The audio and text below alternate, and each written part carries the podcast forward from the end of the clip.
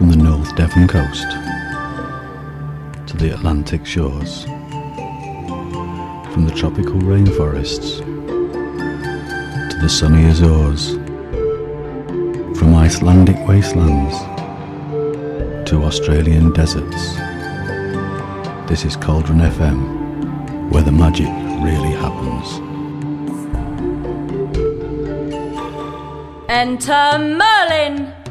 But beware, do not interrupt his magic.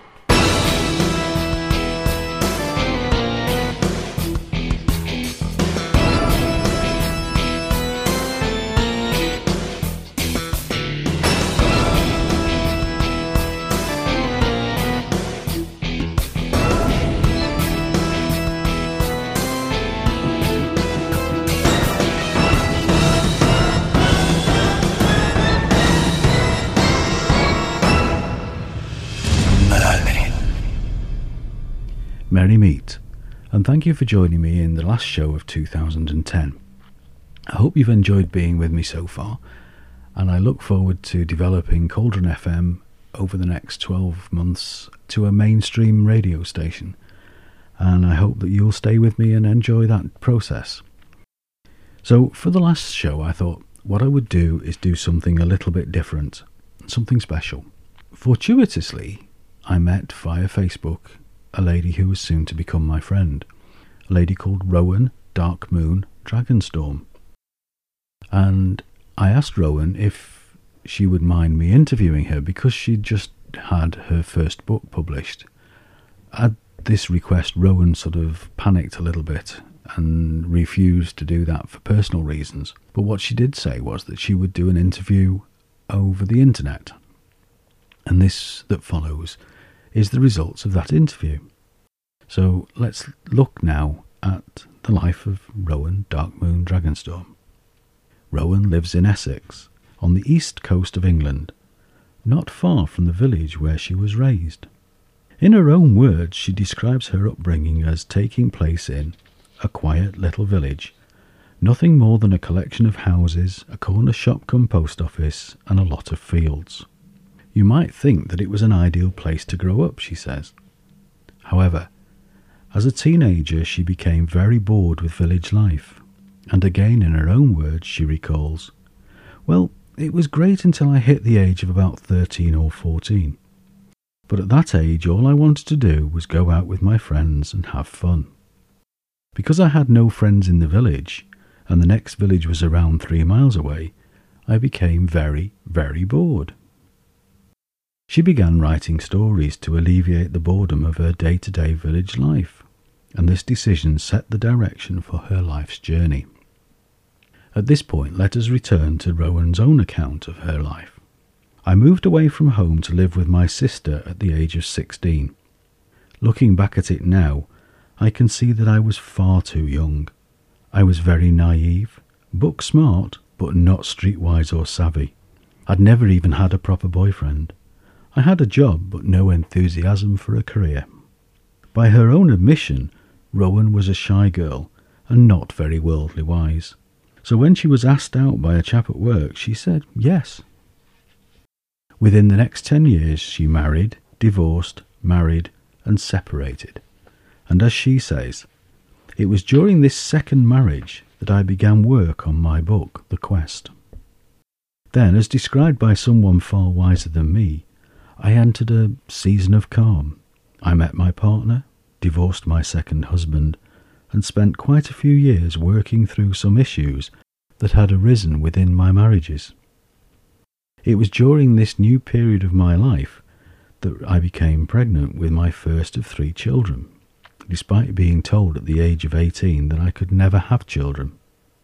Two subsequent children followed, and Rowan's life as a mother was complete. Rowan's partner works long hours, and because she has elected to be at home for the children, she supplements the family income by running her own home based crochet business, Cozy Crochet and Crafts, in which she enjoys creating her own unique designs of headwear and other handmade delights that she sells via mail order. In a wonderfully frank manner, she said about this It's nice to bulk up the family finances even if it's only by 20 quid a week or so, and that's when business is good. My partner works all the hours he can, but even so, with everything going up in price the way it is, the extra wonga comes in handy. More recently, Rowan has also set up a new website, Dragonstorm's World, which is an outlet for her creative writings. Published and sold via the internet, The Quest is the first book of a magical trilogy. Rowan also tells me that it is her ambition to publish a book of dragon inspired poetry containing works such as The Sun Dragon, which I will read very shortly. I then went on to ask Rowan about her sources of inspiration for the work that she does, and she replied, Well, the crochet work is all based on what I saw my grandmother doing. I learned crochet and knitting from watching her. I don't follow any patterns for my work. My poetry has a Wiccan pagan twist, and my stories, both short and long, are mainly fantastical in nature. I have a close affinity to dragons, and much of my work contains and is sometimes co written by dragons. The Sun Dragon. A dragon's work is never done. You fly all day to catch the sun. You can never be outrun. This duty you can never shun. The darkness is a time of rest, the time when you feel most blessed, preparing for your new contest to chase the sun back to the west. And so the cycle starts again. Your strength and power never wane. Your antics do not just entertain, they start the wheel around again. And that's The Sun Dragon by Rowan Dragonstorm. And finally, before moving into an excerpt from the quest, I asked Rowan if she could identify the source of her inspiration for the trilogy, and this is what she said. Okay, my inspiration for the Quest trilogy. Wow, that is a story in itself. As a teenager, I was always a vivid dreamer. Awake or asleep, my dreams were always of crystal clarity. They seemed to have a flow. Where I left off dreaming one night, I would usually pick up the thread of the dream again the next. After the trauma of my marriages, I lost this knack of dreaming, and I cannot tell you how much I missed it. But my daydreams seemed just as bright and shiny, and I could spend literally hours staring off into the distance, making up weird and strange worlds in my head. It caused some consternation within my family, and I was sent to psychiatrists and doctors because it was thought that I was having some sort of mental or emotional breakdown due to post traumatic stress disorder. In a way, they were correct, but in another way, they were so very wrong. I was simply trying to rediscover a very important part of myself that had been lost in the intervening years. The characters from the quest were some of my favourite fantasies, and each one was a part of myself, or something I aspired to be. The strength of the dragon, the coldness of the wizard, the freedom of the human, and the self control of the elf. Soon these people were clamouring to have their story written. I'd written short stories before, usually in the horror genre, and the task ahead seemed daunting. It helped though when I was bought a dragon when I bought a dragon ornament and sat it on the desk that I was working at. I started writing that day, and the rest is history. So now, after that very clear account of where the inspiration came from, I think it is time to take a break before we listen to the extract from the quest.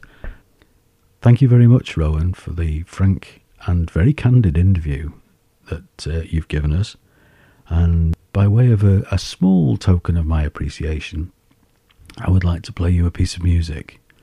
And this piece of music is taken from my own work, Somerset Story, and I call it the Time of Dragons. As the mist began to clear, I opened my eyes and looked around. I saw before me wondrous beasts breathing fire into the air. I had arrived at the time of dragons.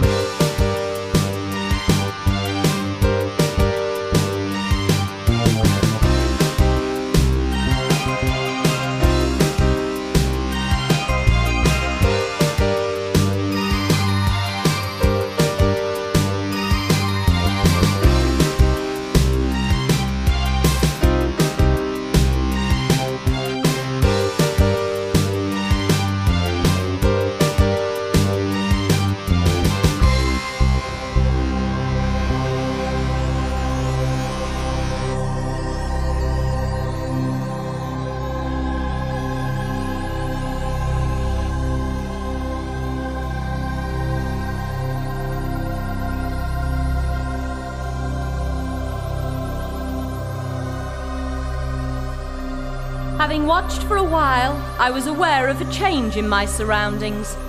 The picture faded and was replaced by a new sight. Mystical, magical, Merlin. Warm, comforting, and crafted with love. Old world style and grace, handmade to your specifications. Each item is truly unique and handmade. If you are looking for both bold and showy, or something just like Grandma used to make, search Cozy Crochet and Crafts on Facebook. Sometimes we need an extra pair of hands when looking after an elderly relative, or we need a little help as we approach our twilight years. We specialise in providing a personal care service. Our experienced care team can provide assistance with bathing, shopping, meal preparation at reasonable and competitive rates. Please contact Alison on 01271 864 886. Candor Care, providing care in the community. Merlin. You are tuned to Cauldron FM, the place where magic, new age, and pop cultures connect. Next up, we'll have a preview of Rowan Darkmoon Dragonstorm's book, The Quest, read by my very good friend, Keely Louise.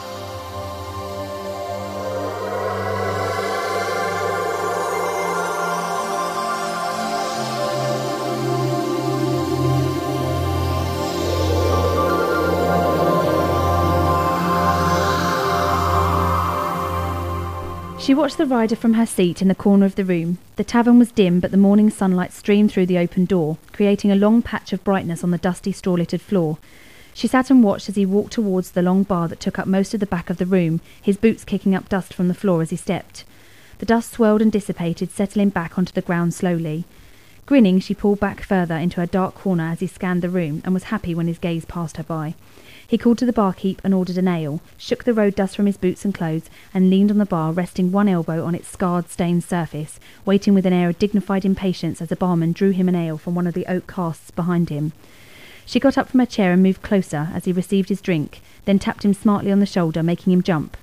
Zen, any change? With father, I mean. He turned, almost spilling his ale. But as he saw the face of the woman who was addressing him, he smiled and then threw a mock punch in her general direction. No, sister, if anything, he's worse. He wouldn't even let me mention your name. But mother and Darren send their greetings, he said as he smothered a yawn with his free hand. Cyrena hung her head, knowing that her father had dismissed her so thoughtlessly hurt her more than she ever would have believed. Anguish bloomed in her chest, and her heart felt very heavy with the weight of it. She raised her head and looked at her older brother in the eye, hating the look of pity that she saw dawn in there. Well, do you think he'll change his mind soon? I'd like to go home. Zen shook his head, his warrior's queue bouncing as he did so. I don't think so, Cy. He was really angry with you this time. I've never seen him this angry before. He paused for a moment, taking a gulp of his ale. After settling down with his mug on the bar, he ran his hand over his lips, wiping away a thin foam of beer. Even mother is keeping her distance in case he starts shouting again. Cyrena sighed. He must be bad then, for mother could often calm him with a few well chosen words. The young elf sighed again. Oh well, life goes on. Here, let me pay for that, she said as, she, as the barkeep held out his hand for payment. She reached into her pouch and drew out a triangular silver coin. The barkeep nodded his thanks and placed the coin in a wooden box under the bar. Are you staying in the village tonight, then? Cyrena asked, shifting her weight a little so she could look up at her brother. No, her brother answered, answering her sigh with one of his own. I have to ride today. Father is travelling to Butteport for a meeting, and I'm supposed to be going with him. If I ride now, I might just get there after sundown. He made it clear that he wants me to be there, so I must go. Zen looked at his younger sister, saw the homesickness and despair on her face. He smiled and held his arms out. Come give your brother a hug. They embraced. Cyrena's head came to her brother's shoulder, and his arms wrapped themselves around her midriff. They hugged so tight that for a moment Cyrena's feet cleared the floor. Zen put her down and noticed with relief that she now wore a small smile. Bye, Cyrena. Take care of yourself, okay? Yes, big brother, I will, she answered, touched by his concern. She waved as she left the tavern and then headed for the tree on which she had built her platform. The platform was small and flat, covered by cured hides that hung from branches, and built in a sturdy fashion on the fork of a tree. Climbing up onto it, Cyrena reflected on her life. She had run away and travelled west this small village, Weir, one of the few villages where elf and human mingled without trouble, hoping that it would only be for a season, but it had been longer than that already. Cyrena knew her father was a hard person. An elder had to be, but not even she could have guessed how deep his hatred for her went. They had never really seen eye to eye, but this was ridiculous. She sat on her bedroll with her head held in her hands. Her long, fine red hair fell forwards, obscuring her face, and tears clouded her vision. But she fought them back. They would help her no more now than they had when her father had given her cause to run away. It had been a child, little more than a childish prank, but Direk never took things in the spirit in which they were meant. Rather than pass things off and let it go, he had flown into a towering rage. Fearing for her safety, Cyrena had felt she had little choice than to leave, and to get as far away from her father as she could. She had only packed the necessities, her bedroll, her gauntlet, and enough food to provision her for the walk to Weir. When Cyrena woke up the next morning, her left leg was numb as she stretched it, wincing as life began to return to the sleeping flesh. Hobbling around, she grabbed some of the dry bread to have for breakfast and cursed herself for falling asleep sitting up. The sun was already high in the sky, and the sounds of the street drifted to her on a warm breeze. Although there were more pressing matters on her mind, Cyrena decided to have a bath. Maybe it will clear my mind as well as clean my body, she announced to the treetops.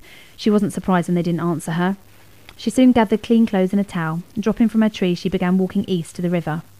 Finding a good spot, which was both open but secluded, she shed her clothes and stepped into the slow moving river. Taking another quick look around and seeing no one, she swam into the middle of the river and lingered for a while before returning to the bank. She found a slab of rock that was half shaded by a tree and sat there, letting her slender body soak up some sun. She was rummaging through her things looking for some soap soapwort when she found the sound of a breaking branch alerted her to the fact that she was no longer alone. Cursing herself for not noticing someone approach, she fumbled around for the nearest weapon. After finding a fist-sized chunk of rock, she turned to face the foe. She expected a lusty farmhand or a peeping Tom. She didn't get what she expected. Hello, said the man who stood before her.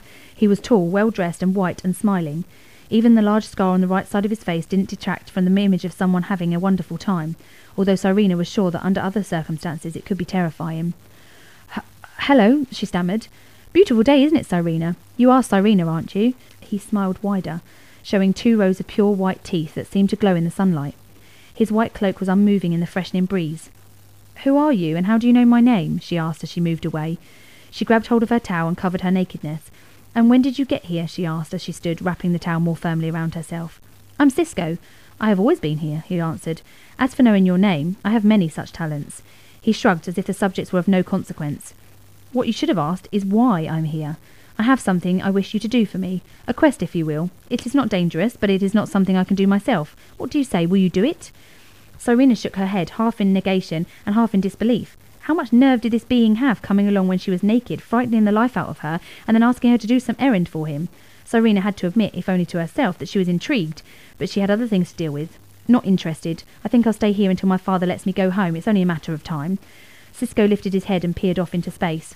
Cyrena, my dear, I can tell you that before you reach the next town, your father will be dead. Then you will never need permission to return to your home, Cisco answered, his grey eyes turning black. Cyrena scuttled further back, fear beginning to move down her spine. Is that your reward for me doing your quest? What kind of man are you? Oh, don't get me wrong, child. It is simply that prophecy is another of the talents I told you about earlier. It is something I can see, not something I will do. His eyes returned to a more natural colour. Cisco looked down at Cyrena. However, back in the issue of the quest, I thought that a young person such as you would like to see the world, have adventures and such. That is the only reason for my asking you. Oh, there is also this, he said as he threw back his cloak and pulled a sword from his voluminous folds.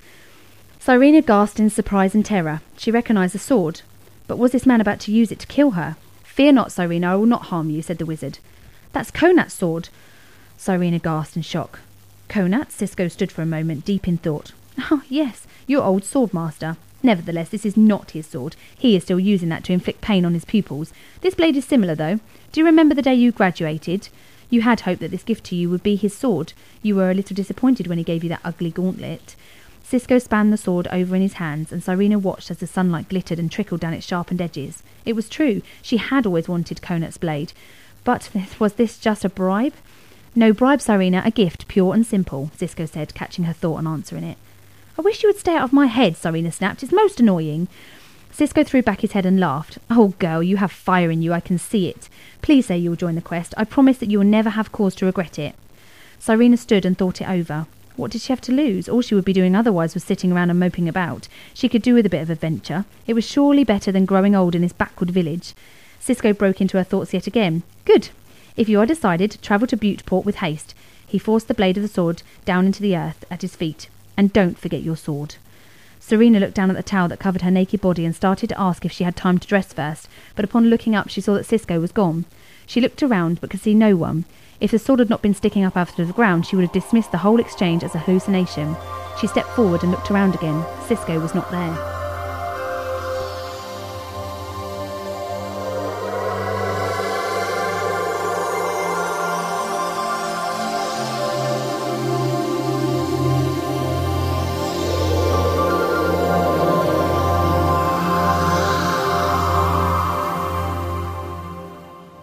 Thanks very much, Kaylee. That's a fantastic preview reading.